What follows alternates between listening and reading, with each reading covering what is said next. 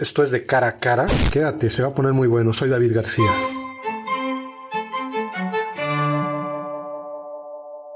Un amigo de años, de los pocos que cambian su foto de Facebook, ahorita lo vamos a platicar igual, y de los pocos que cambian su foto de WhatsApp, yo siempre lo he identificado en WhatsApp cuando, cuando lo necesito, porque lo he necesitado muchas veces, por la foto, te ubicaba rapidísimo por la foto. Y hace unos días la cambiaste la foto. Una foto que tuviste años en tu, en tu WhatsApp, hace unos días la cambiaste y me es difícil de repente poderte mandar un mensaje porque ya no, ya no te ubico con la nueva foto. Él es Luis Espadas, aquí con nosotros. ¿Cómo estás, bro? Bienvenido. ¿Qué tal, David? Gracias. Y sí, tienes razón. Este. Mi foto de, de Facebook tiene que como 10 años creo que no la cambio, ¿no? El, el... Y mi foto del perfil del, del, WhatsApp lo cambié hace como una semana y media, dos semanas. Pero sí, es parte de mi... Así soy. No, no me gusta ser ¿Por muy... Qué, ¿Por qué Mario Bros? En tu foto de portada de Facebook tienes Ajá. a Mario Bros. Sí. Y, y, la, y, tanto la foto de perfil, la portada, la portada es Mario Bros. ¿Por qué Mario Bros? Eh, una vez se burlaron de mí cuando lo expliqué, porque me lo, me lo comentaron. Y les dije, es que para mí Mario Bros. es una filosofía de vida. ¿Cómo? Sí. Para empezar, cuando ya caminas, no puedes ir hacia atrás. Ajá, no hay regreso.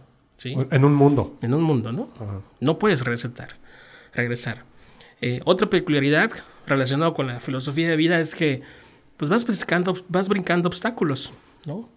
Como en la vida cotidiana. Eh, a veces estás abajo, en, las, en los mundos subterráneos, a veces estás arriba, a veces en la cúspide, cuando subes a agarrar moneditas al cielo, ¿no? Que, te, que te ibas. Las nubecitas. Y, y así como en, en, el juego también hay, hay gente que te... Eh, elementos que te ayudan, amigos, ¿no? El honguito, la estrella, la flor. Pues también hay gente que te está chingando, ¿no? Como, el, como las bombas, ¿no? En fin. Dragón las, al final. Las tortugas con espinas que tiran los soles. Entonces, para mí eso es una filosofía de vida, ¿no? Y cuando lo conté, me, se, se volaban de mí porque me decían, o será porque te gusta estar matando honguitos, ¿no? Decían, ¿no? En fin, eh, muchas cosas. Entonces, por eso me gusta mucho Mario Bros. Aparte de que fue una parte de mi infancia que disfruté mucho, ¿no? Como ahorita, en estos momentos los chavitos disfrutan mucho el Call of Duty, no lo sé, algún videojuego, ¿no? Eh, para mí fue Mario Bros. ¿sí? Crecimos con Mario Bros. Así es. Pero, pero de repente yo fui a empezar a, empecé a observar esas cosas que te acabo de decir, ¿no? Entonces, es por eso el que, el que me gusta el Mario Bros. Tengo mi, mi vaso de café de Mario Bros, unos llaves de Mario Bros. Tengo mi este, en fin, es eso, ¿no? Una, una filosofía de vida que, que, observe yo en el videojuego de Mario Bros. Oye, hablando de café, este, mayormente cuando hay un invitado le ofrecimos café, pero tenemos café de, de cafetera, de, de, Nespresso. Ajá. Sería un insulto no, ofrecerte café porque, porque eres barista. No soy barista. Bueno, tienes una etapa de tu vida donde, donde abres un café. Una cafetería. Una cafetería y riquísimo, yo creo de los mejores cafés que, que he probado. Entonces dije, no le voy a ofrecer café. No, no, no un, para nada. No, no, no, Te traje una coca, no sé qué tomes. No, traje, no, te agradezco. Traje y traje normal. No, la te que agradezco. quieras agarrar con, con toda confianza. ¿Qué pasó con el café? ¿Por qué, por, ¿En café qué momento llegas al café? ¿Por qué qué? ¿En qué momento decidiste poner un café? Decidí poner un café. Mmm, me entró una cosquilla. Porque yo, yo, yo reporteo. Trabajo como reportero desde los 18 años. Y siempre me, me, me tocaba ir a los cafés. Y ahí nos daban las conferencias de prensa, ¿no? En el Café Milagros, en fin. Y, y, siempre decía yo, ¿por qué no hay una cafetería con un privado para que pues, pueda haber alguna conferencia, alguna reunión? Y siempre decía yo, el día de mañana que yo ponga una cafetería, me gustaría que tenga un, un privado. privado. Y, y, y que bueno, lo llegamos a usar para eso. Así bueno, es. Yo llegué a usar tu privado. Entonces, este... Y ahí quedó la cosquilla. Entonces, eh, se dieron las circunstancias, ¿no? Eh, dije, pues tengo que empezar a construir un negocio. Lo hice junto con mi esposa Isis. Y, y bueno, ahí ya, ya, se estableció una, una, complicidad, ¿no? De que pues yo trabajo, ella también trabajaba, pero ella tenía más facilidad de ir a capacitarse.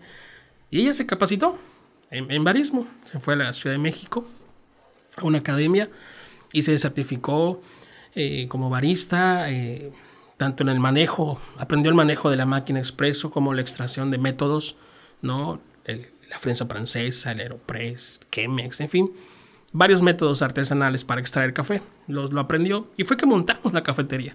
Y te felicito, ¿eh? porque ¿No? creo que fue una cafetería muy bien montada, de calidad, o sea, no... no con su privado. Sí, con su privado. No era una chan cafetería, como Gracias. decimos acá en la península. Este, era una muy buena cafetería, de mucha calidad. Llega la pandemia, Luis. Llega Sí. la pandemia, te enfrentas a la pandemia con un negocio, con empleados, con pagando renta. Así es. ¿Qué pasa? ¿Qué pasa con la cafetería? Pues no, no aguantamos mucho tiempo porque hubo un cierre de negocios, hubo un bajo de consumo. Eh, no fue culpa del gobierno, fue culpa de todos. Nadie estaba preparado para una pandemia. De hecho, este, eh, yo estoy muy agradecido con la gente que trabajaba conmigo. La verdad, muchos se fueron, los tuvimos que despedir. Eh, comprendieron la situación, ¿no? Otros trabajadores hubieran puesto en un plan exigente, no, liquídame, págame los años que trabajé, pero no, no hubo esa actitud. Al contrario, la verdad yo soy muy agradecido, se lo reconozco. Eh, Tony, César, este, Michelle, José, este, en fin, no quiero mencionar a todos porque ahí fueron varias gentes, ¿no? Que, que estuvieron en ese momento con nosotros y que la verdad se los agradezco. Hoy es una, una, una, una etapa que, que recordamos y que, que sí fue muy dolorosa, ¿no? Porque pues ahí se fueron. Vamos a dejar a un lado el ahorro de tu dinero, tu tiempo. O sea, agarramos cinco años viendo la pandemia y esos cinco años como que los metimos en una bolsa y los Sí, asentamos. claro. O sea, eso fue lo que pasó, ¿no?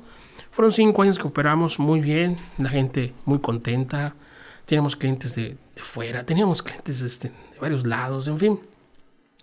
Entonces, este, en sí fue muy doloroso el asunto de la pandemia. En algún momento yo me llegué a, a quejar, ¿no? De que el gobierno asumió una actitud de, sí, de exigencia, de proteger la salud de la gente, pero dejaron de lado el, el cómo ayudar, ¿no? Ahora sí que buscar los cómo sí se puede, ¿no? Llegó un punto en el que no, hay que cerrar, no, que una mesa que 70 centímetros, dices tú, no, espérate, voy a abrir para tener dos mesas, no, esto no, no es negocio. ¿no? Entonces, por una parte lo entendía yo porque pues para ellos lo importante era cuidar la salud, pero como que no hubo esa parte así de, Comprensión. ¿no? De, de, de, bueno, ¿qué hacemos para que sí funcione? ¿No? Con limitantes, ¿no? Nos pasó con las, las saniti- sanitizaciones de la COFEPRIS, eh, eh, las mismas personas que, que se encargaban de sanitizar te lo decían. Decía, esta era la sanitización para un negocio, un restaurante, un- una- no es funcional. Porque yo sanitizo ahorita, cierro. Y ya está. Pero el momento que abro y tú des un paso, ya se perdió. Entonces, esta medida de la sanitización no es efectiva, pero a nosotros sí nos representaba un gasto económico, ¿no? De 4 mil pesos, 5 mil pesos mensuales, que era aparte de pagar tu renta, luz. Entonces, Y que se hizo negocios de funcionarios de gobierno, porque muchos le, le tiraron a poner empresas de sanitización, no decir nombres, así es. pero muchos se dedicaban a eso y que tenían el conecte con la Secretaría de Salud y casi casi te obligaban a que lo hicieras con ellos. Entonces, los mismos que, que aplicaban eso te decían, lo más efectivo en esos momentos aquí es tener una buena limpieza de tus mesas, tus barras, todo lo donde la gente pasa a manos, ¿no? Eso sí es. Y lo tienes que hacer hasta cuatro o cinco veces al día. Dices, ¿y esto te va a costar caro? No, pero es más eficiente, ¿no? Entonces esas cosas cuando las empiezas a ver de gente que conoce, es cuando dices tú, bueno, ¿por qué el gobierno no nos ayuda? ¿No? Yo, yo, yo me puse a investigar, ¿no? Y llegué a, a encontrar casos donde, por ejemplo, en Oaxaca, en Oaxaca, para que un negocio pudiera abrir, no tenía que pagar san- sanitización, pero sí tenía que tomar forzosamente una serie de cursos para poder tener limpias sus áreas. Entonces ahí es cuando dices tú, bueno, los están ayudando. Claro. ¿no? Claro, después había una supervisión y habían sanciones si no lo cumplían. Pero no hubo una, una actitud de, de cobrar. Y así como te mencioné en el caso de Oaxaca, había otros estados que me puse a averiguar y, y había esa situación, ¿no? Casualmente Quintana Roo fue de los, de los pocos, ¿no? Que, y de los primeros que rápidamente implementó ese operativo. Pero bueno, ese tipo de cosas son las que nos fueron dañando económicamente, ¿no? La verdad me ayudaron con la renta, el, el que me rentaba, este, nos bajó la renta, pero esas cosas no, no, no, final no, no ayudan mucho. no ¿no? ayudaron mucho, ¿no? Y tuvimos que cerrar, tuvimos la decisión de cerrar y, eh, y nos encauzamos en lo que muchos sí empezaron a hacer, a vender a domicilio, ¿no? Y, y fue una etapa que experimentamos, descubrimos muchas cosas, la verdad, descubrimos muchas cosas. Y bueno, también es una etapa que brincamos, tuvimos algunos altibajos y bueno, estamos ahí trabajando para ver Ha funcionado. ¿Qué, qué tan pronto podemos volver a retomar? ¿En algún momento vol- volverías a retomar la, la cafetería o, a- o otra vez en un espacio público y todo? O sea, sí es Sí. ¿sí? Sí queremos hacerlo porque sabemos cómo hacerlo. Tenemos un producto que a mucha gente le gustó. Y todavía a, a mi esposa, el otro día estábamos caminando y nos reclamaron. ¿no? Oiga, ¿qué onda cuando abren, no? Oye, que tu frappé tal, el que tenías de chocolate blanco. Oye, que tu café tal. Oye, que no sé. Entonces nos reclaman. O sea, lo reclaman en el buen sentido, ¿no? Oye, pues, ojalá, ojalá puedan abrir pronto, ¿no? Nos los dicen. Y la verdad sí lo queremos hacer porque creemos que tenemos un producto muy bueno que, que se hizo ya en el, en No, el y, que lo, Brío. y que lo aprendiste a comunicar. Llevas años en la comunicación, Luis Espalda. Espadas. ¿Cuántos años llevas en la comunicación? En la comunicación, pues desde los 18 años, tengo 42. Empiezas en el diario Yucatán. Ahí empecé, fíjate, en el diario Yucatán. Curiosamente, ¿Qué hacías en el diario Yucatán?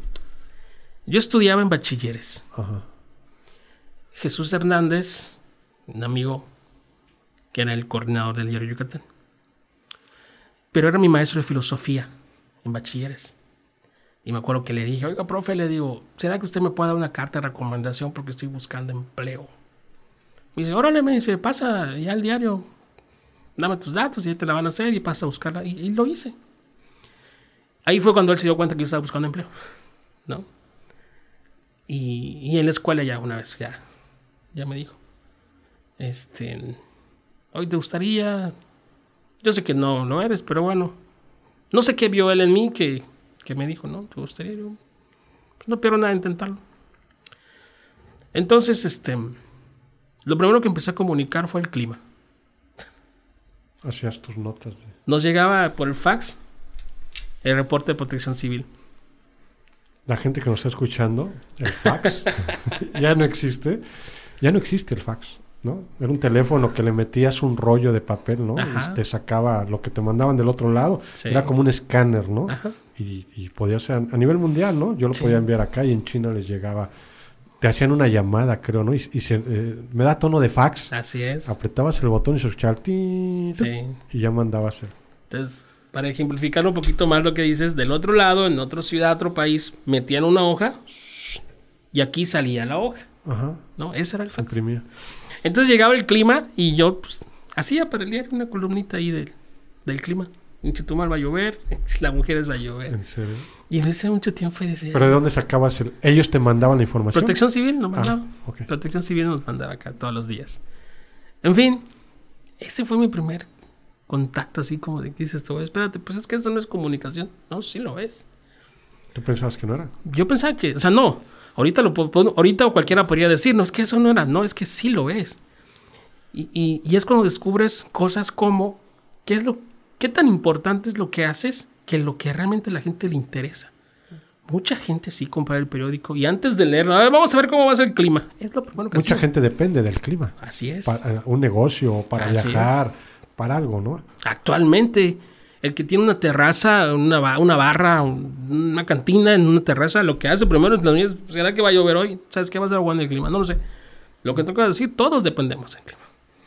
Entonces, este, eso fue. Después empecé a escribir deportes. Empecé a escribir deportes. Con el mismo fax. No, No, no, ya aquí ya me iba. Mi primera nota que se publicó de deportes fue la de un programa vacacional del ISTE, Firmada por Luis Esparza. por Luis ¿Qué Esparza. sentiste? No, yo iba. eh, Era un asunto de que, como yo era, estaba en un esquema de colaborador, porque te digo, pues no era yo empleado del diario, pues yo mandaba mis notas y decía, no se publicó, no se publicó. O sea, Entonces- revisabas diario. Yo, yo vivía en casa de mi abuelita aquí cerca de ustedes, en la Venecia, este, y aquí en la Colmena, ¿no? Ahí se vendían Famosa periódicos. hasta, hasta la fecha sigue vendiendo ahí el diario Yucatán. Entonces yo iba a comprar mi periódico todos los días. Y como al tercer día ya fue que vi mi primera nota publicada. Lo primero que hice fue ya mostrársela a mi abuelita, que en paz descanse, doña Conchi. Acaba de morir Este- hace poco ya Conchis. Sí, ya tiene un año. Entonces, este, esa fue mi primera nota que se publicó en el diario. Emocionado. Claro, y era una nota de un programa vacacional. Me acuerdo que entrevisté a este señor, se, me, se Cuervo Briseño, se me fue su nombre. Emilio, Rafa, Rafael Cuervo, ay, se me fue su nombre, pero es Cuervo Briseño. Entonces, este, él fue el primero que, que publicamos con, con mi nota firmada, ¿no? Y ahí ya, muchas historias en el diario Yucatán, la verdad. ¿Cuántos años estuviste en el diario Yucatán? Casi como 18 años estuvimos. Me tocó ver varias etapas. Ahí me tocó en el diario una etapa muy bonita Uno con gente muy, muy bonita como don Jesús Hernández, que, me dio mucho. Y pero en el diario, en el diario como empresa, me tocó esa parte de lo tradicional pasarse a lo digital. Me tocó esa parte. De hecho, tengo por allá eh, en mis archivos eh, el primer video que publicamos en la página de internet del diario Yucatán, que mandamos de Quintana Roo, que fue el huracán Dean. Tardé casi un día en mandar ese video. Estamos hablando del 90 y... 2007. 2007. Sí. Eh, bueno, habría que ver cuándo fue el huracán ya, me- ya me entró la duda. Este, me acuerdo que yo tomé el video con mi celular y... A ver si nos ayudas, Dolby. ahí. 2007. Ahí está, agosto de 2007. Y sí, funciona Dolby. ¿Ya vieron? ¿Ya vieron? Está, está al, al tiro. Entonces, este, me tocó esa parte, ¿no? Inclusive en mi canal de YouTube tengo yo unos noticieros que yo hacía con, teníamos unos celulares marca Ericsson que eran muy famosos. Los primeros que sacaron la cámara. Y Alejandro Moreno, Sara Kawich, este, Maribel, se me olvidó su apellido. Este, hacíamos un noticiero, pues digamos que estatal, ¿no? Era un reporte desde Quintana Roo, así lo llamábamos, y ellos me mandaban videitos, fotos y me grababan audios en el celular.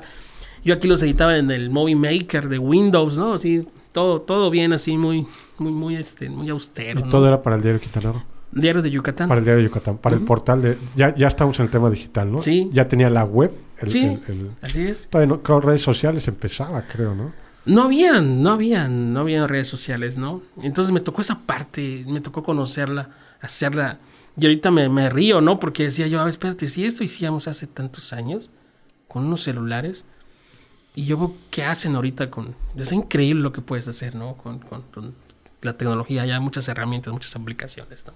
Entonces me tocó toda esa parte, David. Me tocó igual estar incluido en esa parte del cambio de estilo del diario Yucatán, cuando se cambió la portada.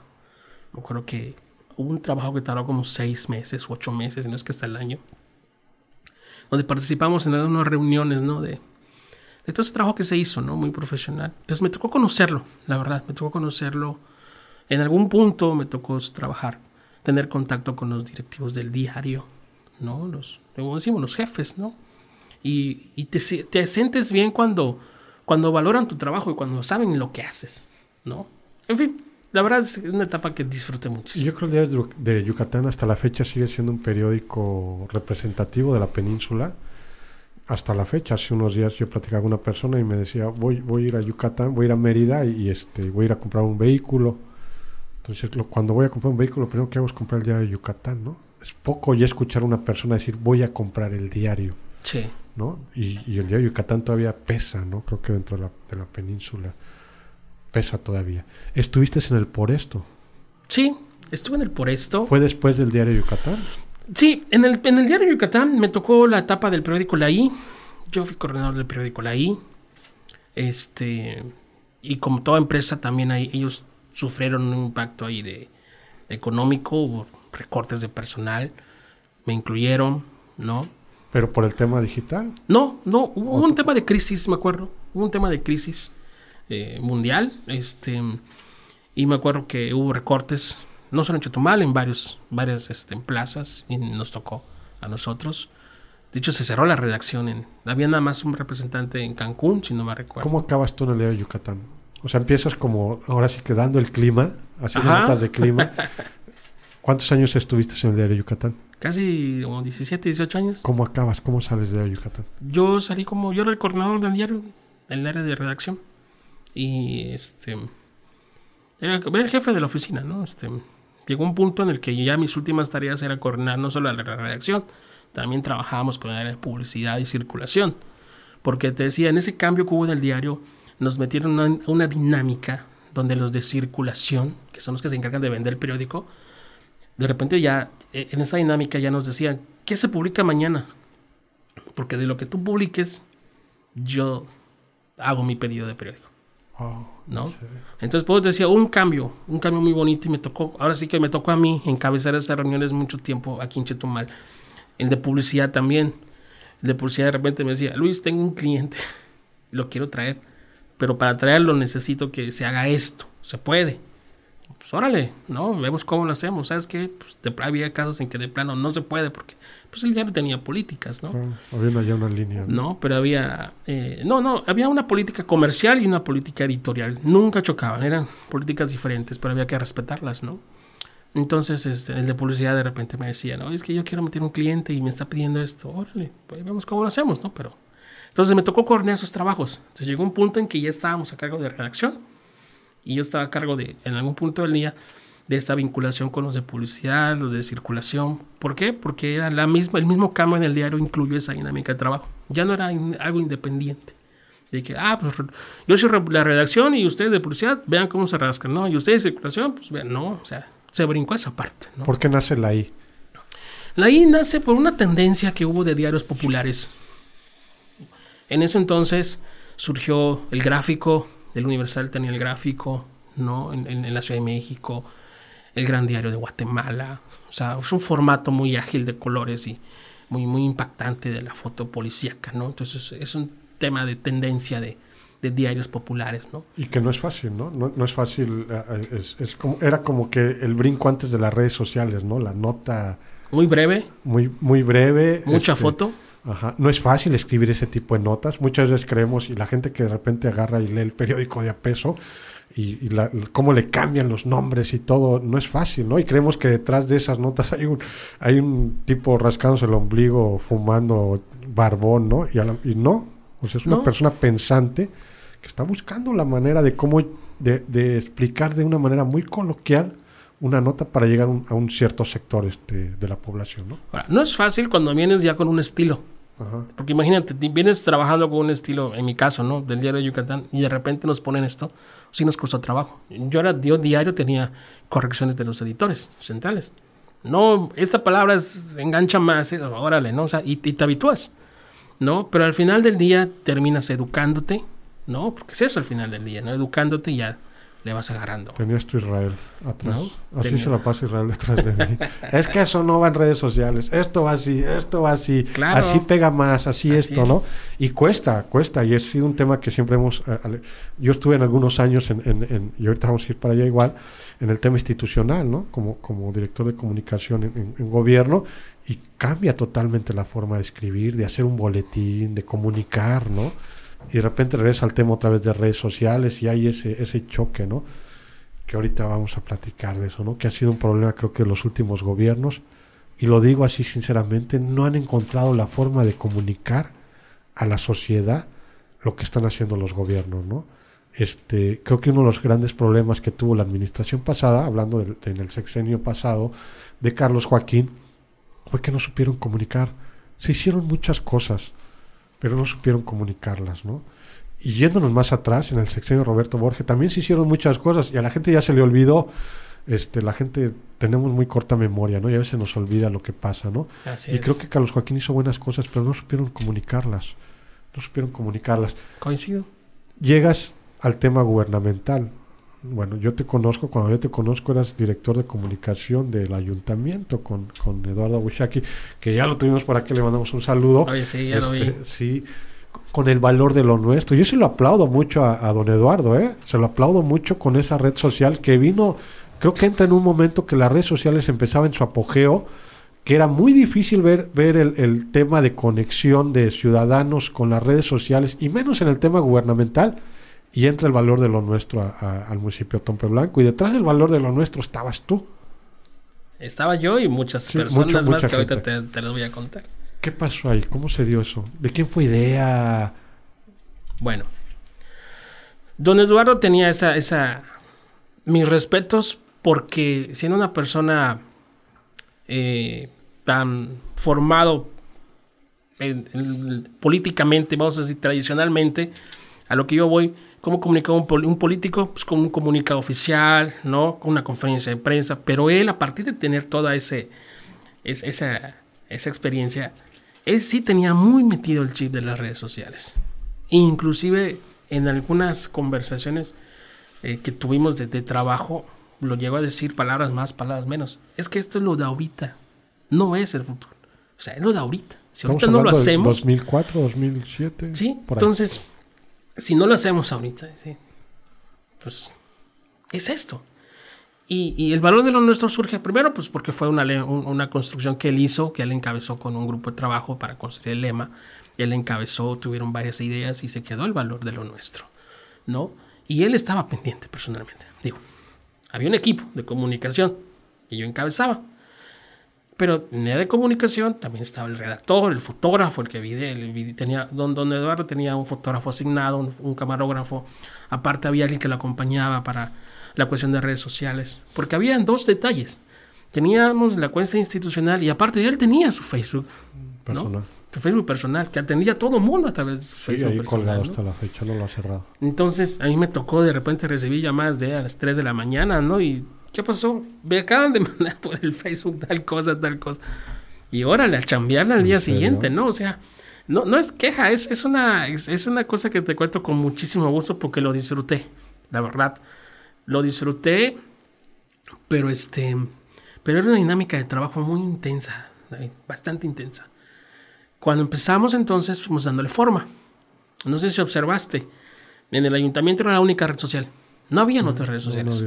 Nos costó mucho trabajo permitir que en eso entonces el de juventud abriera una red social, ¿no? Como la Comisión de la Juventud Municipal. Nos costó mucho trabajo que el DIF municipal también tuviera su red social. ¿Por qué? Porque teníamos concentrado todo. Ahora, don Eduardo tenía un equipo muy amplio para darle seguimiento a toda la atención en redes sociales. Desde el 072, servicios públicos municipales. Entonces llegó a ser tan, tan, intensa la dinámica y tanto el compromiso de él por la atención que creó un grupo de trabajadores para atender de manera inmediata lo que le llegaba por redes sociales. ¿no? O a veces lo que le hacían personalmente cuando iba al mercado, o iba a una colonia. Entonces eso me tocó verlo, entonces eso lo hizo, él lo dirigió. Ahora sí que nosotros nada más estábamos allá pues para seguir lo que él nos estaba marcando. Por eso a mí me sorprendió mucho cómo es que él tomó esa iniciativa y, y de repente así en una reunión nos dijo, ¿no? Tenemos este grupo, boom, boom, boom, boom, y a partir de ahora inmediatamente vamos a darle soluciones. O sea, ni siquiera fue idea nuestra, ¿no? O sea, él era él algo que tenía. Y, y ese fue el éxito, ¿no? Uno, que a través del valor de los nuestros se canalizaron. La gente entra a o sea, no, no, no, es como actualmente. Oye, busca la página de tesorería para que preguntes del proyecto. Oye, busca la página del área de, rural para que preguntes. o sea, valor de lo nuestro. Es el valor de lo nuestro. Y te contestaba él. A mí me, y, a los que empezamos en ese entonces con el tema de redes sociales en medios de comunicación, yo te lo digo y te lo digo ahorita aquí de, de frente el subir a veces una nota, porque algo que él, y, creo que nunca fue así de, de, de, y se lo dije el día que estuvo aquí, fue, fue el primer convenio que yo tuve como, ya con, en, el tema de comunicación con un ayuntamiento, y, cuando hubo ese convenio, jamás fue de como de coartar, de, de, tienes un convenio con el municipio de publicidad y no puedes hablar mal del municipio, ¿no? Al contrario, ayúdame, ayúdame mostrando lo que está mal, porque yo no tengo ese alcance. Tú como medio lo tienes, la gente te lo muestra, pues súbelo y lo solucionamos.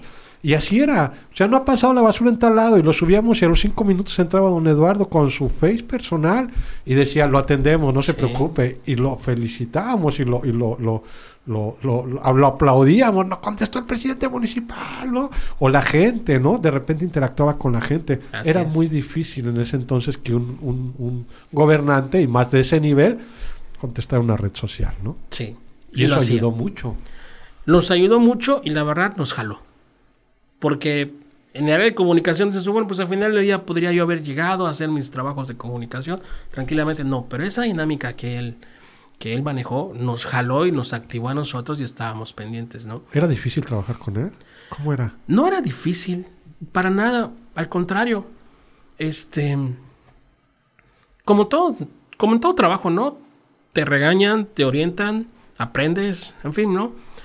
Pero con él era una dinámica muy muy yo, yo digo la palabra intensa porque era de estar entregado, o sea, tenías que amar el municipio y tenías que tener un, compromiso real con don Eduardo como persona para hacer lo que, lo que nos pedían. ¿Por qué? Porque el hecho de que agarres una política, una cultura de, no horario de trabajo, no día, en fin, eso primero es lo, primero que tienes que establecer, ¿no? Claro, eso no quiere decir que éramos esclavos o éramos explotados, no, para nada. O sea, creías en él como persona, claro, en lo que estaba haciendo. Así es. Entonces creo que cuando brincas eso, cuando te estableces en esa, en esa línea de que yo creo lo que estás haciendo, porque creo lo que o sea, lo haces con gusto, ¿no? Quien no lo hace, pues es el clásico de comunicación que te va a pagar tu celular a las 10 de la noche y es que me quedé sin pila o, sea, no espérate. Hasta las 10 trabajo, Ajá, ¿no? mi horario de trabajo dice a las 10. En el caso de él, no. La verdad es una, es una persona en la que yo, uno, la verdad le tengo mucha estima. Mucha estima porque lo conocí como jefe y antes de que sea mi jefe, me tocó entrevistarlo muchas veces cuando fue secretario de gobierno, cuando fue diputado federal. Entonces yo conocía su trabajo en Eduardo. ¿Cómo ¿no? llegaste a él? Eh, O sea, ¿por qué te, lo ofrece? Él te lo ofrece el, el puesto. Él junto con su equipo de trabajo, cuando empezó a armar su equipo de campaña para la presidencia municipal, me invitaron a trabajar. ¿No? Me invitaron a trabajar y así fue como llegué con ellos, ¿no? Porque teníamos, un poquito, un grado de confianza, ¿no?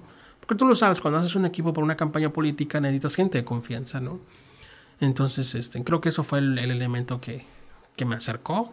Y bueno, trabajamos tres años, ¿no? Este, y era muy apasionante, David, la verdad. Yo empezaba mi trabajo, mi, mi jornada de trabajo como a las cuatro y media, cinco de la mañana. Sí, empezábamos eh, en la oficina, en el área de comunicación social. La verdad, mis respetos para toda esa gente que trabaja allá, que actualmente están muchos, gente que yo conocía ya, Fabiola, Leo, Don Luisito, en fin, a- Adiel, hay un fotógrafo muy bueno, en fin, hay mucha gente en la comunicación muy comprometida que cuando ellos trabajan lo hacen muy bien. Y por ejemplo, me tocaba ver, yo llegaba a las, no sé, 8 de la mañana, 7 y media, 8 de la mañana, ya estaba la síntesis informativa en ese entonces, ya lista. Había una, una persona que se encargaba de ir a buscar los periódicos, los traía, en fin.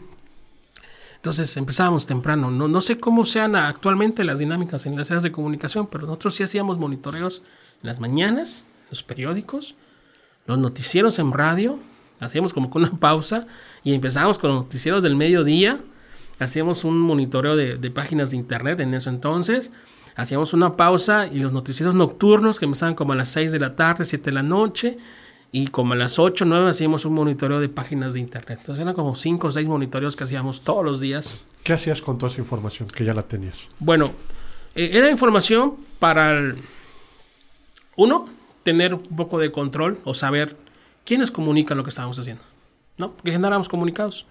O los funcionarios que daban entrevistas a veces no estaban en nuestro control porque pues no andas pegado contra los funcionarios. Entonces llegamos que eso era, era- ese era nuestro, nuestro primer control.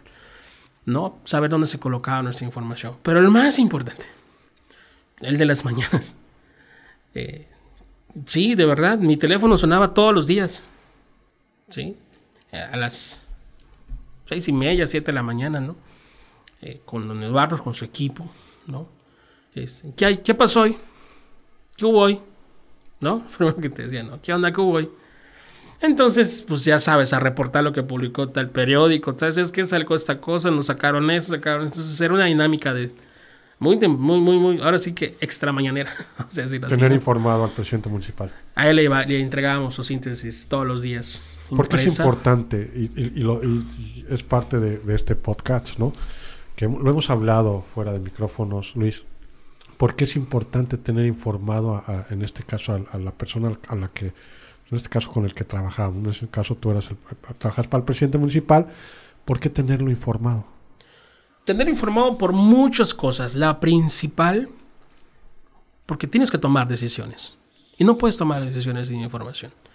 Por ejemplo, voy a poner un ejemplo. Una ocasión nos publicaron un tema de la, la situación en la que se encontraban unos edificios del DIF.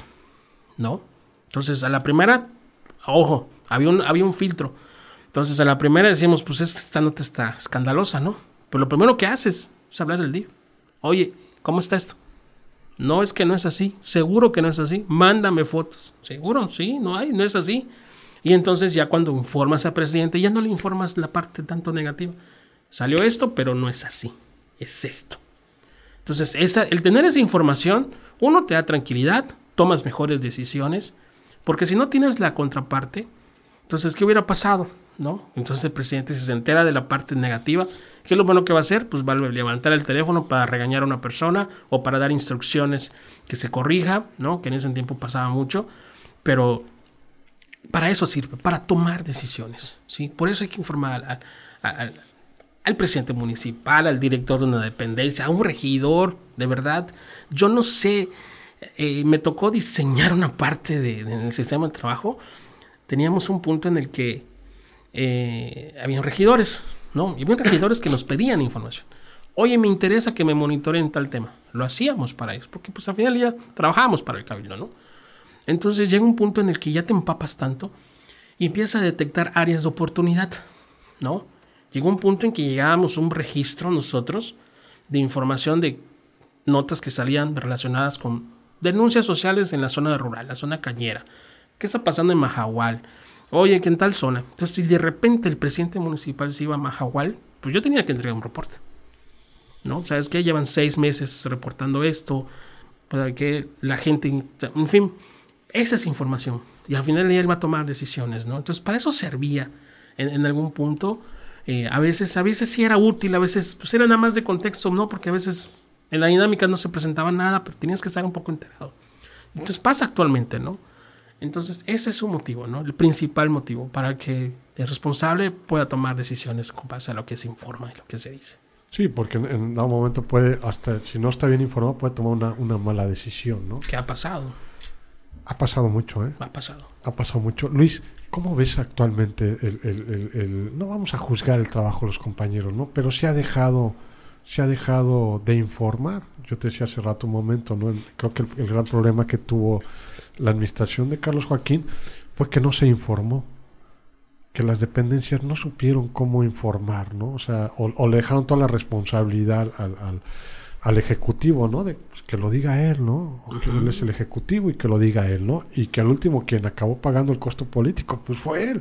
¿no? Claro. Porque los, los- lo, lo expusieron, ¿no? Siempre lo expusieron al gobernador. Él informaba de salud, él informaba de seguridad pública, él informaba de, de todo. Muchas veces se des- lo que tú decías ahorita, ok, está pasando esto en el DIF. Mientras investigamos o no, pues vamos a decir que es falso. ¿No? El, el famoso fake news, ¿no? Pues decimos que es falso, ¿no? Y, Claro. y- y- y le echas la culpa al medio, ¿no? Así el es. medio mintió, ¿no? Y después resulta que no. Lo vimos hace poco con un tema de, de, de- de la Secretaría de Seguridad Pública, de que habían tableado unos policías en la zona rural y salió a decir la Secretaría de Seguridad Pública que eso es mentira. Cuando sabemos que no fue mentira, que hubo compañeros reporteros que estuvieron ahí, familia de los propios Claro. policías que dijeron sí los tablearon, ¿no? Se, se, a la larga este, este se, se paga un costo político por esto. Sí. Lo que tú me preguntas, ¿cómo estamos? Y regreso a lo que te decía yo anteriormente. Mm, En mi caso me tocó ver un trabajo muy bueno porque así lo pidió el presidente municipal, porque así lo supervisaba el presidente municipal, porque así lo exigía el presidente municipal todos los días. Entonces, ¿qué es lo que sucede? No es tanto la responsabilidad del, del- encargado de comunicación social, es encargado del jefe, el jefe en turno. Por ejemplo, yo no sé, ahorita te mentiría, cuántos titulares están embarcados en manera de están embarcados en manera en materia de comunicación el ritmo que trae la gobernadora. No lo sé. La gobernadora trae un ritmo impresionante con sus transmisiones en vivo, muy oportunas algunas, algunas al momento, cuando tienen que ser, como cuando tembló, en fin. La gobernadora tiene una dinámica de comunicación bastante ágil, muy oportuna. Yo no sé si los demás titulares la tengan. En algún punto lo van a tener que hacer. Entonces, ¿qué es lo que sucede? Que muchas veces, este, si la cabeza no jala, ¿sí? O no liderea o no transmite ese liderazgo, pues se vuelve muy pasivo, ¿no? Terminan sin comunicar o subiendo una fotito a redes sociales. En fin, eso es lo que yo considero, ¿no? Que sí necesitas un buen equipo, un equipo comprometido, alguien que te proponga ideas, que te dé cosas, que esté dispuesto a trabajar, ¿no? Pero sobre todo necesitas a una, a una cabeza que, que exija, ¿sí? Porque yo te podría decir ahorita, oye, fíjate que para X dependencia, pues vamos a poner X persona de encargado de comunicación social, que es muy bueno. Sí, pero el titular nomás no quiere comunicar, Que se llega a dar muchos casos. ¿no? Entonces tienes un jefe de prensa muy bueno, pero el titular no quiere comunicar. ¿Y qué es lo que termina sucediendo? Que terminamos nosotros como medios, oye, dile a tu jefe, oye, no, ¿cómo es posible que no quiera? Entonces, por eso insisto, yo lo, yo lo viví, ¿sí? Yo hice muchas cosas porque mi jefe así nos los pedía, nos los exigía todos los días. Entonces, si el jefe no exige, no vas a avanzar, ¿sí? Ahora, ¿qué necesitas? pues un jefe que exige, que, que te dice, oye, ¿sabes qué? Vamos a hacer esto, órale. Ah, entonces sí necesitas gente. Alguien que esté informado de lo que tú has hecho. Ojo, lo que has hecho, lo que estás haciendo. No lo que vas a hacer. ¿Sí? Y también tiene que estar enterado de todo lo que viene por delante. ¿Sí? Alguien que esté dispuesto a defender la reputación de la dependencia. ¿Sí? Cuando digo defender la reputación de la dependencia, me refiero a que, porque lo que decíamos de los fake news, ¿no? Y, como encargado, pues tienes que ponerte la camiseta. Y no es pelear con, con, David por venir a decirle, David, lo que publicaste está mal, no es así. No es pelear. Al contrario. Tanto tienes tú el derecho como señalar, como tengo yo el derecho de exponer, ¿no? Entonces, necesitas ese tipo de gente, ¿no? Alguien que esté pendiente, que esté dispuesto, pues, lógicamente ahí entra ya mucho la política, ¿no? El trato político de, del, del encargado de prensa, de que, oye, en fin, son muchas cosas, David, la verdad, pero yo, yo sí lo, lo concentro mucho en la cabeza, la titularidad, que quiera hacer algo, ¿no? Y se deja ayudar. Porque yo veo a muchos jefes de prensa, que son muchos son mis amigos, ¿no? son, son nuestros amigos, los conocemos. Algunos fueron como yo, fueron reporteros, Sí, después fueron jefes de años prensa, ¿no? de. Pero este, a veces ellos quisieran hacer más, pero no, no pueden. ¿Por qué? Porque la cabeza no quiere. Entonces, y terminan pasando cosas como lo que tú mencionabas, el caso del gobierno Carlos Joaquín. Yo no sé qué tanto Carlos Joaquín como gobernador fue exigente en, el- en su área de comunicación. No lo sé. No lo sé. Lo que sí sé, por comentarios, que eran temas que no eran, no eran, no eran temas de, de, de discusión en reuniones. ¿No? Entonces, pero bueno, entonces yo me quedo con esa, en esa reflexión, ¿no? Cuando la cabeza quiere, ¿sí? Lo pide y lo exige y lo vigila, las cosas salen bien. Totalmente de acuerdo contigo. Creo que igual el, el jefe debe estar informado. A mí me, me llegó a tocar, ¿no? Que de repente mi jefe me decía, mañana hay un evento y este y, y- y yo ya sabía lo que tenía que hacer, ¿no? Una tarjeta informativa con los temas que están sonando, cómo estamos acá, cómo estamos en el tema. Yo estaba dedicado al tema de salud. Este ha caído de la- dinero de la federación, cómo está el tema de medicamentos, cómo está el tema de ambulancias, todo, ¿no? Entonces cuando llegan los compañeros a entrevistar, ella ya llevaba más antes de bajar la camioneta le daba una pasada a sus tarjetas y ella ya sabía, ¿no? Si le preguntaban cualquier cosa y informarle también si hay un problema, ¿sabes qué? Hay, hay problema acá y lo más seguro es que te van a preguntar esto, ¿no? Ya sabía lo que tenía que... que Ahora, esa parte interna, fíjate que eso que acabas de comentar tú es un poco diferente a lo que yo te dije, porque yo te hablé de la parte de lo que publicaban los medios, que publicaban los periódicos. Pero la parte interna es todavía más absorbente, porque ojo, pues ya como, como encargado de comunicación, pues tienes que tener relación con el tesorero, con el que ve planeación, para conocer esos temas y tener esas fichas, porque ellos no lo hacen, ¿no? Y es lo que tú hacías, ¿no?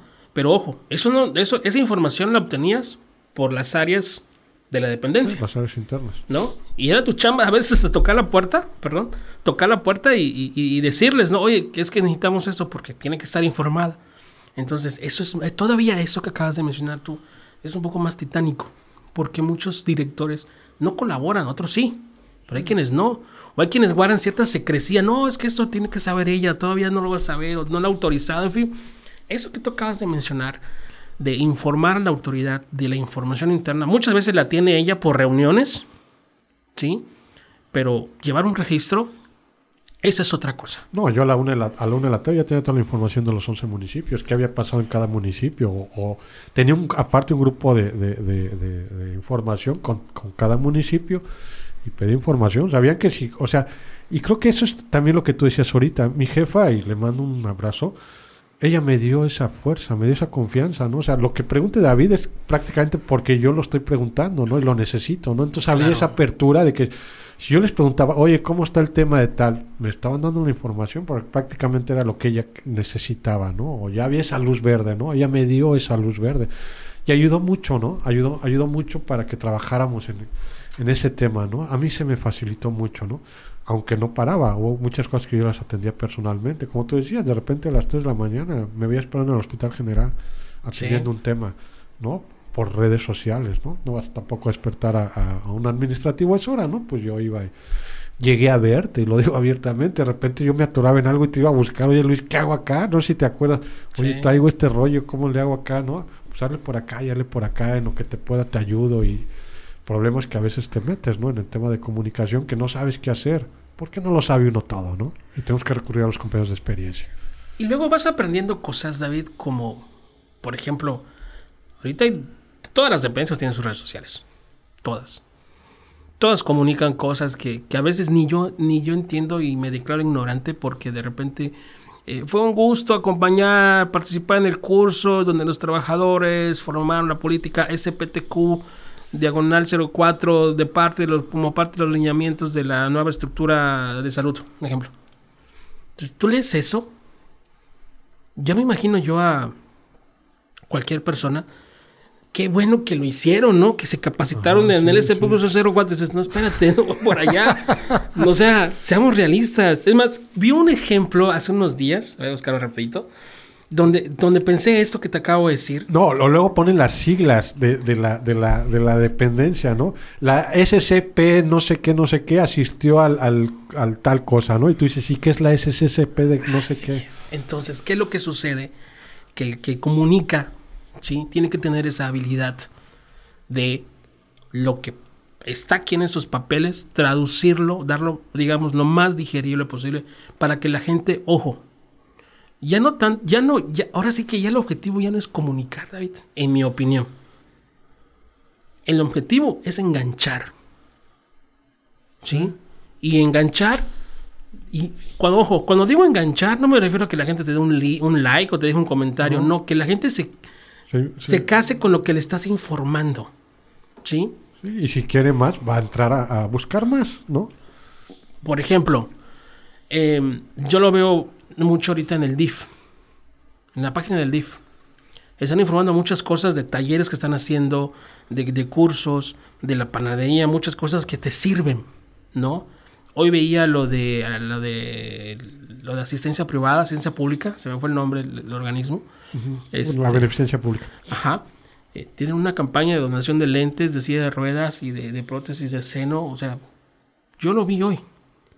Y lo primero que hice, ¿cuánta gente ya compartió eso? Creo que eran cinco. Y eso, bueno, no, espérate. Y son los empleados.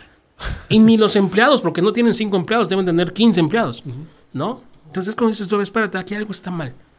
Algo no les, no les está, porque eso es información que a la gente le, le va a interesar compartir. Entonces, ¿qué es a lo que, a eso, a eso me refiero yo?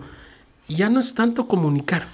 Eso ya no es el objetivo. El comunicar es, es que lo que hagas, la gente se enganche. La gente lo comparta. Yo siempre pongo el ejemplo, Luis. Por ejemplo, tú cuando vas a comprar un boleto de avión, entras a la página, ¿no? Vamos a hablar en este caso de Aviaxa, ¿no? Que ojalá y patrocine nuestro podcast. Entras a la página, voy, este, vuelo de avión, Ciudad de México, Chetumal, para tal día. ¿Qué es lo primero que te aparecen? Horarios, este, cuánto cuesta el boleto, todo.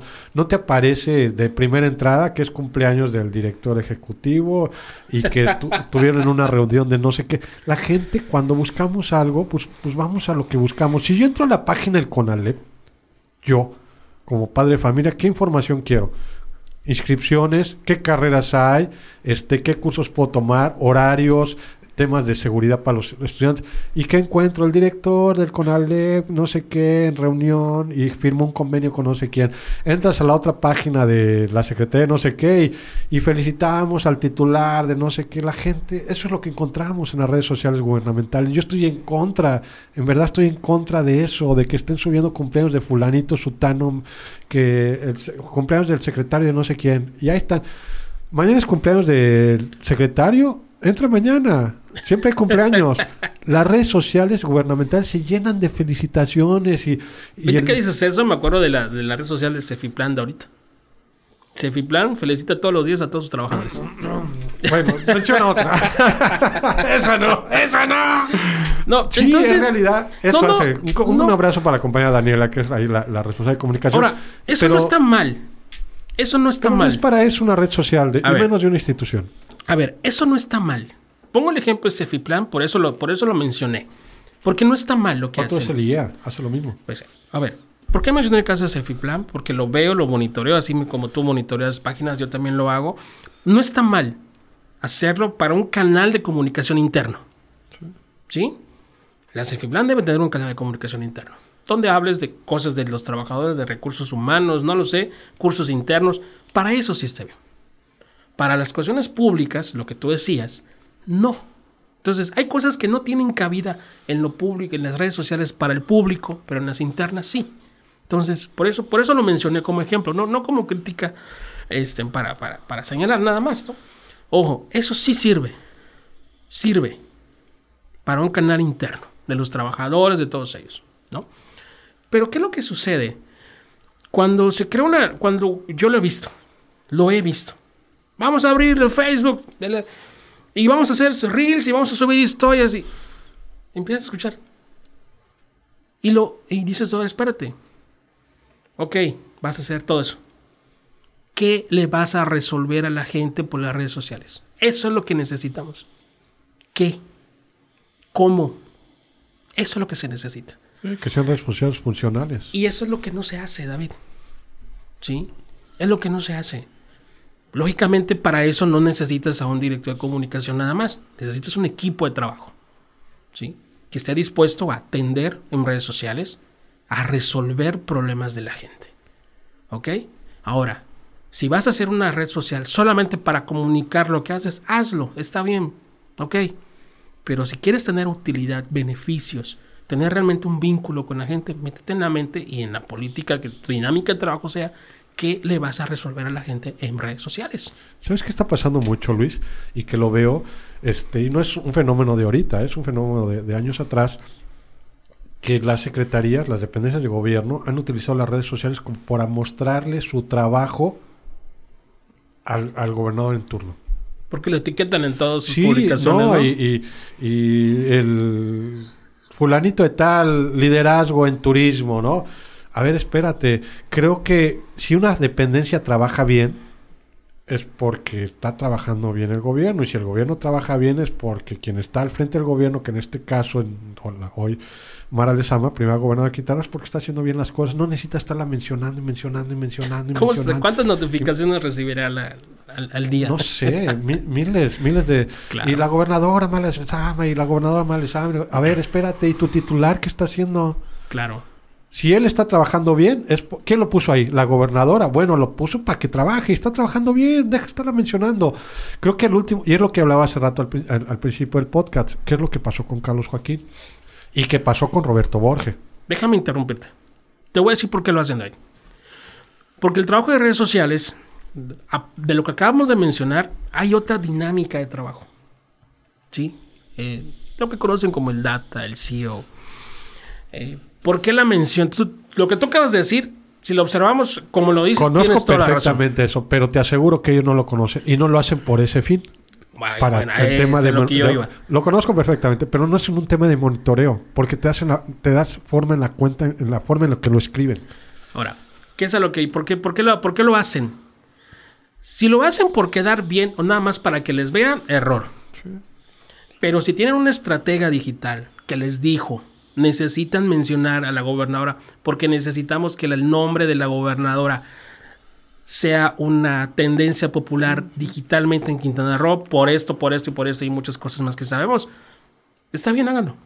Y háganlo cada cinco minutos si quieren. Sí, pero no hay una línea discursiva. Y si tú no tienes una línea discursiva, nada te sirve estarla, estarla mencionando. Así es. Entonces, por eso, por eso lo menciono, porque es válido cuando hay una estrategia digital detrás de todo esto, porque pues hay estrategias digitales para ser popular en redes sociales sin que hagas un video viral, ¿no? Entonces, este, pero si lo hacen nada más por quedar bien y que les vean, tacha. Yo una vez tuve una reunión, y, no estoy mintiendo en esto, y quien estuvo en esa reunión, muchos me dijeron, te regañó el gobernador. Yo siento que no fue un regaño. Ahí te va. Nos reunieron a todos los directores de comunicación ahí en Acuna el Mestizaje de repente entró el gobernador, Carlos Joaquín. Se sentó, molesto, estaba molesto, y empezó a regañarnos. No nos dejaron pasar ni con teléfonos, con nada. Y empezó a regañarnos. No se está informando, no se está haciendo esto, no se está haciendo el otro, no está llegando la información a la gente y todo. Estaba ahí Aide, que era en ese entonces la vocera. Y todos callados. Y yo levanté la mano. ¿Alguien tiene algo que decir? Pues yo siempre tengo algo que decir, ¿no? Y levanté la mano, dije, pues con todo respeto, creo que se está informando mal, ¿no? Le hago todos los comunicados que todos los que estamos aquí este, este, lanzamos, Siempre va usted por delante. Y Carlos Joaquín hizo, y Carlos Joaquín hizo, y Carlos Joaquín hizo. Creo que la gente ya no quiere eso. Estamos cayendo en el mismo error que con la administración pasada. Que Roberto Borges, la gente desde que veía a Roberto Borges ya no leía nada. Y le digo, y aquí estamos haciendo lo mismo. Desde que dice Carlos Joaquín, ya no se lee nada. La gente ya no le interesa. ¿Y qué estás haciendo tú? Pues yo no lo menciono, le digo. Yo menciono la acción que estamos haciendo. En ese, en ese entonces yo estaba este, en el Seguro Popular, lo que se está haciendo y bla, bla, bla. Y de último, en el último párrafo, lo menciona usted. Esta es una instrucción por parte del gobernador Carlos Joaquín. Pero la gente ya leyó toda mi información que yo quería. Y ya de último, pues se entiende que si está trabajando bien la dependencia es por instrucción de usted. ¿No? Y se me queda viendo, ¿no? Y me dice él, me parece perfecto, ¿no? Pero lo que tú estás haciendo no me sirve. Porque tú dices que la gente, Seguro Popular, Seguro Popular, y cuando llega la encuesta nacional, que es, no recuerdo ahorita, creo que es Conavi, no sé quién, y le pregunta a la gente si tiene seguridad, si tiene protección social en salud, la gente no sabe. Entonces aparecemos en números bajos. Yo necesito que la gente se entere que tiene protección social en salud. A ver cómo lo vas a hacer. Y todos así, uy, te regaña. No, Fue lo que le pidió su asesor que le dijo que tiene que hacer para salir bien las encuestas. ¿Sabes qué hice? Hablé con mi jefe, le dije, mira, pasó esto, esto y esto. ¿Qué hacemos? Le digo, vamos a hacer una calcomanía, tipo, en este hogar no somos, en este hogar somos católicos, pero que diga, en este hogar tenemos protección social en salud. Y mandamos a hacer como 40 mil calcomanías. Entonces, cuando iban los afiliadores y afiliaban a la gente, se les entregaba una calcomanía y le decíamos, por favor, peguen en su casa. Entonces, cuando llegaba otro afiliador, veía que ya esa gente tenía protección social en salud. Claro. Y en el próximo año empezamos a salir en las encuestas.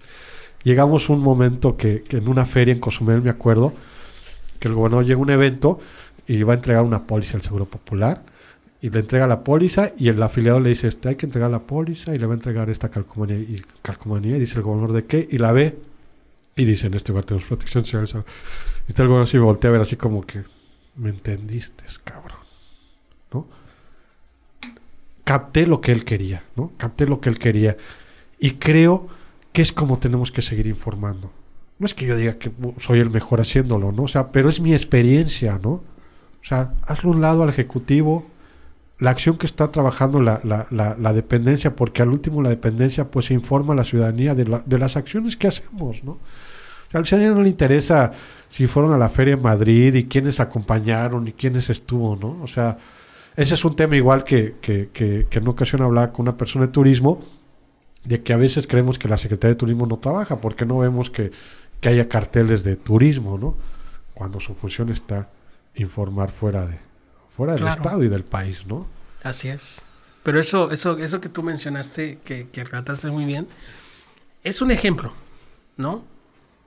De muchas cosas que se hacen en materia de comunicación y que no, no, no necesariamente eh, lo obtuviste de los medios en tu monitoreo, o sea, no.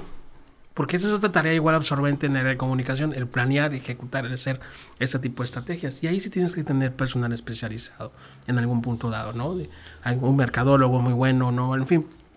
Pero es esa parte que te decía interna, que es titánica, es absorbente y es muy demandante. Lo interno. Atender al cliente interno.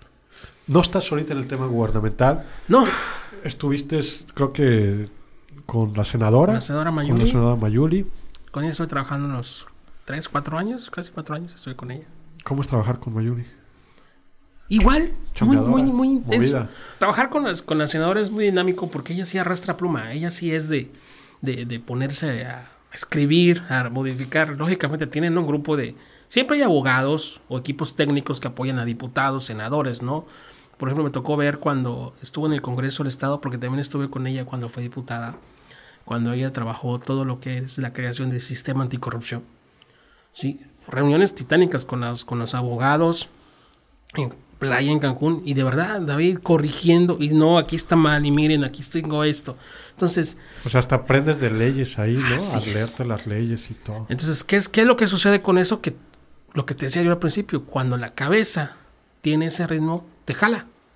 Te jala y, y- y tienes que estar a ese ritmo no Entonces- a veces ni sientes ya el trabajo, ¿no? Porque te apasiona. No, y terminas haces. aprendiendo, terminas leyendo, ¿no? O sea, a mí me tocó entender muy bien cómo se construye el sistema anticorrupción, la verdad. Y hay que rec- O sea, lo que tú decías, a veces hay cosas que ya sucedieron, ya pasaron, tenemos memoria corta y ya se nos olvidó, ¿no?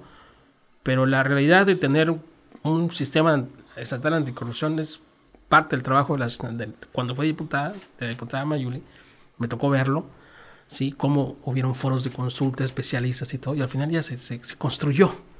¿Por qué se construyó? Porque se tuvo que tomar el paquete de impunidad que dejó el gobernador, ¿te acuerdas? Que dejó magistrados a modo, en fin. Entonces, este, me tocó ver esa parte, ¿no? Entonces, son cosas que sucedieron en su momento y es otra dinámica de trabajo, pero lo que tiene ella es eso. ¿no? Buen dato, ¿no? Ya sabemos que ella fue la, pionera, fue una iniciativa de ella. En su comisión, ella fue presidenta de la Comisión Anticorrupción, lo tenían que hacer, y fue un trabajo que le tocó dirigir, y, más que dirigirlo, lo, asumió, lo asumió, hay que, tengo que reconocerlo, lo asumió, o sea, lo agarró, porque hubiera sido otro diputado, ah, dígame dónde firmo, ¿no? Y que se apruebe. No, ella no, ella fue de, de meterse hasta nomás. En el caso de ella, también me tocó conocerla como reportero, fíjate. Y, en alguna ocasión se lo dije. Y, lo tengo fresco en la memoria, para la verdad. Algo que, agradezco y le voy a valorar siempre la, retentiva, porque a mí me tocó ver a la, a, la hoy senadora Mayuli. Me tocó trabajar con ella siendo senadora, diputada. Me tocó trabajar con ella siendo regidora, ¿no? Porque ya saben comunicación social, ella es regidora. Pero cuando fue, cuando fui reportero, me tocó ver los agarrones que se daba, te lo juro. O sea, yo, yo, yo llegué a pensar, dije yo, perdón la expresión, pero qué bien amarrados los tiene, porque en sesiones del entonces el Instituto Electoral, pues entonces era oposición. Y sale el gobierno de Roberto Borges y era toda una estructura en contra de ellos. Y defender posiciones, defender sus argumentos, me tocó verlos, ¿no? Ahora sí, no es por nada, pero, pero se me viene a la mente ahorita alguna sesión, ella sola contra seis. O sea, de ese tamaño eran los, los, los, ahora sí que las luchas jurídicas de ella, ¿no? O sea, no, a eso me refiero, ¿eh? Lady Sargazo le decía ¿No? Y la tuvimos ya en, en, el estudio, ya la entrevistamos. Se llevó Sargazo al Senado. de ahí salió, ¿no? Y, y, enfrente de Lady Sargazo, y ella, sí, Lady Sargazo que llevó el sargazo al Senado para, para, explicarles a los senadores y huelan, esto es el sargazo, este es el problema que tiene Quintana Roo, ¿no? que ahorita es un problema que no hemos podido solucionar en Quintana Roo y que cada año es va aumentando y va aumentando ese tema, ¿no? Entonces, por eso la importancia de conocer el trabajo de la gente para la que trabajas y que creas en lo que está haciendo esa persona, ¿no? El, el tiempo que trabajé yo con ella estuve muy a gusto, este, y sí, ¿no? Hubieron cosas que hizo que yo sí, yo veía para bien. Lamentablemente entran en una situación política donde pues Morena batea todo lo que no venga de Morena, ¿no? Aunque sea bueno para el país. Y yo ahorita lo veo, ¿no? Por ejemplo, cuando ella presentó eh, una reforma en materia turística para hacer del turismo una prioridad nacional en el país, estaba bien argumentada. Yo cuando leí esa iniciativa después de que la trabajaron ella con sus abogados, a mí se me enchinó la piel. De verdad. O sea, a ver, espérame, Luis. O sea, o sea está, es, podrás decir ahorita tú, está grave tu situación romántica para decir que, que, por la iniciativa de ley se te enchinó la piel. No, sí, de verdad. Porque te, te explicaba todo, cómo es que a través del turismo, ¿sí? Puedes erradicar la pobreza. Puedes distribuir la riqueza a través del turismo.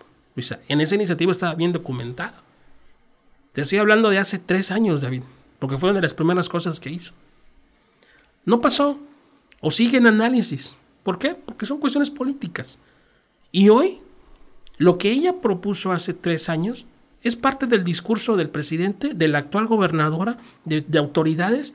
Y es cuando dices tú, a ver, espérame, si lo que yo hace tres años les dijo la senadora, ¿por qué no le dieron, ahora sí que, eh, aprobación? Porque es el discurso que traen ahorita, ¿no? que a través del turismo vamos a cerrar las brechas de desigualdad y vamos a tener mejor. Y sí es verdad eso. Pero desde hace tres años en el Senado se les ha dicho, se les ha pedido, se los han puesto en la mesa, vamos a hacerlo.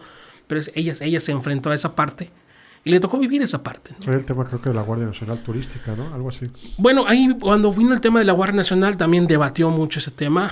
Se metió mucho al tema de la... Eh, de que la Guardia, la Guardia Nacional tenga una perspectiva de operación turística lo defendió. Lo defendió bien al grado de que se incluyó.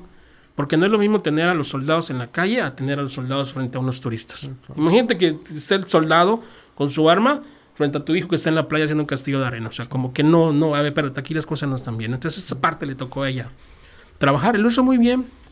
Entonces, sí han habido muchas cosas. El tema del sargazo, el tema del sargazo ya lo trabajó bastante. Lamentablemente después, en ese inter de presentar sus iniciativas, después el gobierno desapareció cosas como el Fondem, ¿no? Algunos fideicomisos, porque ella proponía algunas cosas como eh, destinar recursos, ¿no? Para la investigación, para el manejo correcto. Actualmente en Quintana Roo no hay un solo relleno sanitario para un relleno, perdón, para, Para depositar sargazo. el sargazo. No lo hay. Se queda ahí. Se, Lo que se está haciendo se saca a la actualmente, playa y se tira en otro lado. sí, lo- y eso está es terrible. Está mal, muy mal. Bueno, hace tres años la senadora propuso una opción. ¿Sí? ¿Por qué? Por lo que te decía. Ella se fue a, un encuentro, se me olvidó el nombre del país ahorita, donde se habló el tema del sargazo. Donde hablaron el tema de Brasil, de varios países, y No, ella se y- y trajo. hay- creo que hay, el, el- perdón que te interrumpa, este, el sargazo en otros países lo utilizan para algo. Sí, están más avanzados. Pues igual y llevarles el sargazo, ¿no? Entonces, ella trabajó esa parte, ¿no? Digamos, de cómo atender el problema desde el gobierno, eh, cómo fomentar la investigación, porque había igual, ella trabajó una iniciativa para fomentar la investigación, es decir, eh, igual destinar el recurso para que se, se genere investigación de cómo usar el sargazo, no que Lo, uso lo bueno que ya no trabajas con ella, ¿eh? Porque si no- Mande. ya- lo bueno que ya no trabajas con ella, ¿eh? Oye, puede ser una Ah, conferencia mandamos- de prensa. Le esta, ¿no? mandamos una saluda a la senadora A Mayuri. la senadora Mayuri. Oye, estamos sobre el tiempo, Luis. ¿Qué estás haciendo ahorita? Veo, veo que, que lo, lo que iniciamos con este podcast, cambiaste la foto ya de tu WhatsApp. Eso es algo, creo que cuando cambias algo es porque hay cambios. Claro. ¿Y es- qué estás haciendo ahorita? Estoy haciendo lo que he aprendido en los últimos 20 años. Comunicarle a la gente lo que ellos quieren saber. En algún punto yo lo llegué a platicar con algunos amigos que tienen páginas de internet, tienen algún medio de comunicación, algún espacio en la radio. Hemos tenido charlas así muy... Pues ya sabes, ¿no? O sea, eh, eh, si algún reportero ve esta entrevista, seguramente coincidirá en que a veces tenemos pláticas de, lo que hacemos en el medio, ¿no? Y yo llegué a comentar muchas veces que el día de mañana o el día de hoy, el éxito, el medio que va a tener un éxito, es el que construya una agenda de trabajo desde lo que le interesa a la gente. Entonces, eso lo he aprendido él. La verdad, lo he aprendido mucho. Lo he documentado en los puestos que he trabajado públicamente, que son los que hablamos. Hay otros en los que he trabajado, que no los menciono no porque esté prohibido, no, porque pues igual hay una... eh, he establecido cierta secrecía, algunos acuerdos, ¿no? De, pues hay cosas que me ha tocado hacer que pues, no puedo andar diciendo, sabes que Claro. yo hice esto, ¿no? Claro.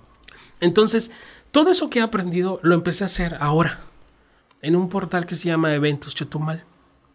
Que podrás decirme tú ahorita, pues es que Eventos Chetumal es lo mismo que hacen todos, una página que sube eventos, Sociales. que sube videos, que sube galerías, o sea, sí, si lo vemos a simple vista, sí, pero estamos subiendo lo que la gente quiere. Ese es el punto. Y eso yo lo sostengo porque, lo, como te dije, pero no que sea repetitivo, porque lo he documentado, lo he visto. El día de mañana yo espero que, que la gente se case con nuestra, la idea que estoy elevando. La página web la estamos construyendo, ya está lista, la estamos alimentando. Tenemos transmisiones, tenemos un poco de edición. Y todo lo hago yo, con el apoyo de mi hija. Mi hija Consuelo, que aquí está. Le gusta la comunicación. Está, está llevando comunicación en Bachilleres 1. Qué bueno. Entonces, este, todo eso lo hago yo, de Martín, amigo, un buen amigo, Martín Candor me está ayudando con la página web. Entonces, este, yo sí creo en eso y lo veo en los números. La verdad, tú podrás decirme ahorita, a ver, 2.500 seguidores es nada. Yo tengo 60.000 en mi página. A ver, espérame, tengo 2.500 en tres semanas. Para mí eso es muy satisfactorio. Claro. ¿No? Dices, oye, espérame, pues es que tener un alcance de tu página de 150 mil, espérame, yo tengo mi alcance en un millón, espérame, yo, yo logré 150 mil en tres semanas. Estás llegando a la gente. O sea, eso me indica a mí que a la gente le está gustando lo que estamos haciendo. Y es eso lo que yo quiero hacer. ¿Sí? Entonces, ¿Pero este, qué informas? ¿Solo eventos? informamos de lo que la gente siempre se queja. Oye, pues que yo no, supe que había tal cosa, hasta ahorita me estoy enterando. Eso estamos Le resolviendo. pegaste al clavo. ¿no? Mira, así como informamos una, una, una, una peregrinación de una iglesia, una conferencia magistral en la universidad, un evento cultural de la, de la biblioteca, el carnaval, no lo sé. O sea, a lo mejor el día de mañana informemos algo que, algún informe de algún regidor, no lo sé. O sea, o algún evento que a la gente le interesa saber que va a ser la gobernadora, ¿no? Ejemplo, la verbena, la, la informamos antes de, en fin. Se Entonces, informas antes de y es. aparte cubres el evento. Así es. Antes Entonces, y después de. Entonces lo que buscábamos resolver era eso que te acabo de decir. ¿No? Oye, es que yo no supe. Eso es lo que buscamos resolver. Y Informaste que Capa iba a dejar sin agua a las colonias. Sí, así es. Porque a veces la gente ni se entera, ¿eh? Sí, lo Porque hicimos. volvemos a lo mismo. No, no, la gente no lo ven informativo. Y ahí te va. Lo hicimos porque tenemos un sistema de monitoreo de las páginas y lo detectamos. No porque Capa nos haya pedido el favor o, o no o te haya pedido- mandado la información. o no tanto que nos pide el favor, que nos vean como unos aliados naturales de que, oye, mira, ellos difunden, vamos a hacerlo. No, Yo no sé si a ti te, te- te mandaron el comunicado a tiempo con las imágenes, no lo sé. Yo lo vi en las redes sociales, lo detecté, dije, esto interesa, lo subimos, ¿no? Entonces, eso es lo que buscamos resolver. O sea, lejos de ayudar al instituto, es informar a la, a la ciudadanía. Sí. Y que en algún momento, ¿por qué no? La institución diga, como tú dices, ¿no? Bueno, me está, me está ayudando, pues vamos a mandarle más información, ¿no? Porque Pero- tienes a la gente. Sí, y, y esperemos, mi objetivo es dos, tres años, ten- tener, ser una referencia en, en Chetumal. Ese es nuestro objetivo. ¿Sí? Creo que estamos empezando bien. Yo creo que lo vas a lograr en menos, con la experiencia que tienes y como dices ahorita tus números, yo creo, y eres, eres todo comunicación, Luis. No, y eh, ahí en la casa, tu casa, la verdad, las madrugadas, pues ahí estamos editando los videos, editando fotos, redactando, yo solo, ¿no? Con mi hija, en fin. Entonces, eso es lo que estoy haciendo ahorita. Me está gustando, me, me siento bien haciendo lo que, lo que yo creo que la- a la gente les, les, les está gustando. Y ojo, en esas tres semanas ya hay gente que nos está buscando. Hoy tengo tal evento, ¿cuánto me cuesta subirlo? Nada, le digo, mándamelo. No, oye, pueden ir. Hay lugares donde sí no podemos ir. ¿no? En fin, o hay gente que ya, ya nos dice, oye, si no pueden ir, les puedo yo mandar los fotos, videos. Órale, ya nosotros nos encargamos de armar. Pero sobre una línea, ¿no? sí, así es, ¿no? Entonces, este, me he topado con cosas como, yo visité algunas dependencias, ¿no? Oye, me interesa saber con tiempo es. No, nadie me dijo no, nada más, nadie me informa. nadie me... Estoy totalmente de acuerdo. ¿No? Y eso pasa, creo que en, en varios lugares, ¿no? Pero ya vienen campañas del 2024. Sí, Ahí los vamos a ver. Ahí los vamos a ver. Y es un mensaje, ¿eh? y, lo, y lo digo abiertamente, porque hemos invitado igual a algunos presidentes municipales y, y no, no, no les interesa, no les interesa, ¿no? Pero ahí vienen las campañas, van a buscar las reelecciones cuando empiezan a buscar hacia los medios, ¿no? Oye, Pero ahí te va. ¿Puedo adelantar algo que nadie sabe? claro que sí. Vamos a sacar, estoy armando un proyecto que va enfocado en eso que acabas de mencionar. Yo, yo lo he detectado, y mucha gente más, tampoco estoy descubriendo el hilo negro, pero muchos hemos observado el que cuando llega un candidato, ¿sí? Juanito. Bien, pum, pum, pum, pum, pum. Oye, pero es que nunca supe la historia que Juanito había hecho esto antes. Oye, él fue el que ma- este, mandó a encerrar a los perritos allá. O sea, ¿no? Entonces, vamos a estoy armando un proyecto en el cual estamos detectando a los posibles, posibles figuras que contiendan. ¿sí? Y vamos a empezar a averiguar todo lo que han hecho. Sus fichas. Entonces, ¿qué es lo que va a suceder? Ojo, no se trata de hablar mal ni de hablar bien. Se trata de hablar de lo que ha pasado. ¿No? Entonces, vamos a poner un ejemplo. ¿Ok? Este, Estefanía Mercado, la diputada actual. Cristina Torres, la secretaria de gobierno, ¿no? Dos posibles personas que a lo mejor en algún punto coincidan por buscar una candidatura a la presidencia municipal de Solidaridad. No lo sabemos ahorita. Estoy poniendo un ejemplo. Entonces, ¿qué hizo Estefanía Mercado? Ah, es que ella propuso la ley para, para este, la iniciativa para crear el seguro de desempleo. ¿Qué pasó con esa ley? No, pues nunca se aprobó. Eso hay que decirse a la gente. ¿No? ¿Qué hizo Cristina Torres cuando fue ¿Qué hizo Cristina? Torres? ¿No? Oye, como secretaria de gobierno, ¿qué hizo Cristina Torres?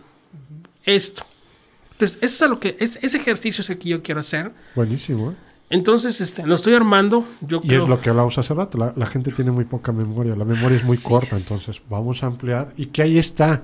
No, Así ahí es. está, solo es Ahora, por ejemplo, yo no sé de los actuales diputados de Morena, no sé si alguien se vaya a querer reelegir. Pero bueno, yo ya, te- yo ya estoy documentando lo que está haciendo Mar Rodríguez, el Dashish, lo que están haciendo todos ellos. Ah, ¿están haciendo algo? Por eso te digo, yo ya estoy documentando todo. ¿no? Ah, ¿están Entonces, haciendo algo? porque si el día de mañana alguien se quiere reelegir, a ver, espérame, ¿no? O sea, ¿cómo quieres reelegirte cuando hiciste nada? ¿No? Totalmente Entonces, de acuerdo contigo. entonces eso, es a lo, eso, es a, eso es a lo que yo voy. Porque los, los diputados hacen mucho daño haciendo nada. ¿No? Y que nos cuesta mucho. Y pongo un ejemplo reciente, David. Está en discusión el tema de la ley de movilidad. Está en discusión el tema de la regulación de los motorrepartidores, de las aplicaciones y muchas cosas. Los mototaxis. Está en discusión muchas cosas. Por ejemplo, esa aprobación del el 20%, el, el 2%, perdón, Para aplicaciones. para aplicaciones por cada envío que realicen. ¿No? A ver, al final del día, lo que vayan a aprobar, ¿sí? Va a repercutir no en el motorrepartidor ni en la aplicación, en ti que mandas a pedir una pizza. Tú vas a absorber ese 2%, ¿no? Como cliente final. Porque la aplicación lo que va a hacer va a incrementar sus precios, pero no va a afectar a lo La demás. aplicación no va a perder. Así es. Entonces, es que es a lo que yo voy, que eso es lo que a la gente hay que decirle. Y hay que decirle quién lo aprobó. Pero lo más importante, quién lo propuso. Entonces, cuando a la gente le tengas esa, ahora sí que una opción donde se puedan informar y toda la cosa, entonces creo yo que vamos a mandar a gente a votar más informada. Claro, los que quieran, ¿no? Mi, mi- mi- mi intención, como te acabo de decir, es informar a la gente de los antecedentes de lo que ha hecho la gente que vaya a contender por un, una- un puesto de elección popular. Yo no Sí. sé en verdad qué está haciendo esta legislatura. Ayer metemos en otro tema, pero no tenemos ni un presidente de los derechos humanos. No hay. No hay, hay un amparo por allá, en fin, hay muchas Pero- cosas, ¿no? Ojalá Que en sí. otro podcast nos podamos aventar estos temas, porque la verdad es que sí son muy interesantes, Luis. Bastante. Luis, te agradezco mucho en verdad que hayas No, venido. contento yo de mi parte. ¿Cómo aparece en redes sociales? Tu red es Me buscan como Luis Espadas, y, la, y el otro es Eventos Chetumal. Eventos Chetumal. Estamos en Facebook. La página es eventoschetumal.com. Ahí van a encontrar noticias ahorita porque la estamos alimentando. Y bueno, ahí vía inbox nos pueden contactar para mandar sus flyers, sus eventos. Y cuando vean algún evento que estemos por allá presentes, acérquense con toda confianza de verdad y nos pueden decir, pedir. Y lo que esté en la medida de las posibilidades, lo, lo hacemos. Luis, muchas gracias. No, Un honor tenerte por acá. Y este es tu, tu espacio cuando gustes. Muchas gracias. Gracias a Consuelo que, que te acompaña aquí. Estuvo está tomando mi- fotos. Mi asistente, mi Ya chiclito. la vimos igual ahí en unos videos. Ah, el día de la rosca.